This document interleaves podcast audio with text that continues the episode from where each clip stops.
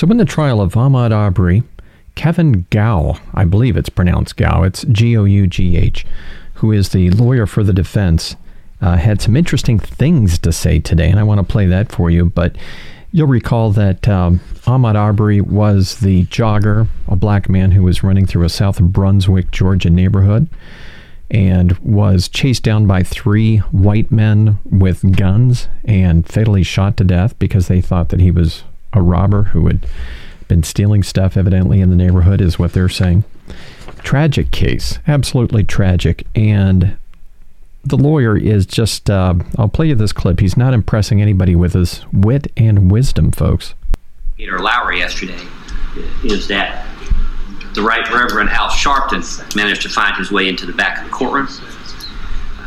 I'm guessing he was somehow there at the invitation of the victim's family in this case.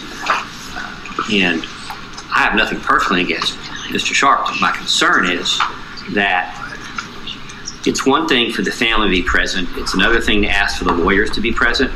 But if we're going to start a precedent starting yesterday, we're going to bring high profile members of the African American community into the courtroom to sit with the family during the trial in the presence of the jury.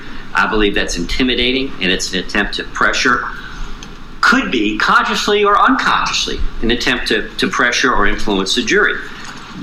To my knowledge, Reverend Al Sharpton has no church in Glynn County, never has. Hasn't been here since Elaine Brown ran for mayor, to my knowledge. But we have all kinds of people. We have school board members. We have county commissioners. We have all kinds of pastors in this town, over a hundred. That's irrelevant. Uh, and uh, the idea that we're going to be serially bringing these people in to sit with the victim's family one after another, obviously there's only so many pastors they can have. And if their pastor's Al Sharpton right now, that's fine. But then that's it. We don't want any more black pastors coming in here or mm-hmm. other Jesse Jackson, whoever was in was in here earlier this week, sitting with the victim's family, trying to influence the jury in this case. And I'm not saying the state is even aware that Mr. Sharpton was in the courtroom. I certainly wasn't aware of it till last night. But I think the court can understand my concern uh, about bringing people in who really don't have any ties to this case other than political interests. So, what a nasty thing to say, folks. We don't want any more black pastors coming in through here. I mean, that is absolutely racist and nasty. And if you're wondering, let me just illustrate something here. So, who is allowed to actually go to the courtroom in this situation? And it's kind of a joke here, but I'm going to Attorneys on Demand. Their webpage has got some some bright and shining, illuminating information for us. So it says that friends and family members are welcome to join you for the court hearing because adult trials are open to the public. Think very carefully about whether you want to invite them to your trial or not. Never invite someone who cannot dress or act respectfully during the time they will be spending in the courtroom. This can reflect negatively on you. Remind them of the importance of this day and give them a few suggestions for how to dress and carry themselves. If you have any doubts about their ability to do this, refrain from inviting them.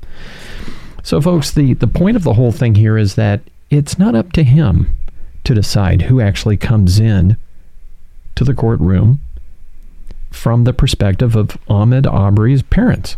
They can invite whomever they choose. It's a public situation and he has no say over who's allowed to come in or not.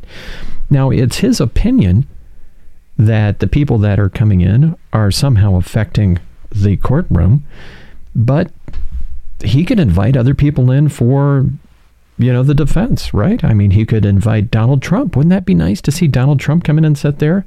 I mean, and actually keep his mouth shut. Wouldn't that be nice? Um, he could have any number of characters. Stephen Bannon probably would come in and sit there. I mean, he's got the whole world to choose from if he wants to bring people in. The fact is, it's a public situation and it's their right.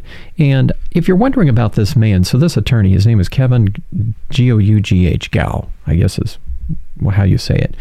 But his Facebook page states this, folks I'm an attorney practicing law in Brunswick, Georgia.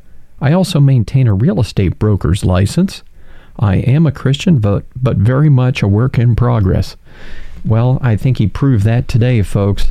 And if you're wondering, he also likes Tucker Carlson on his Facebook page, Star Trek, and Elton John, but not necessarily in that order.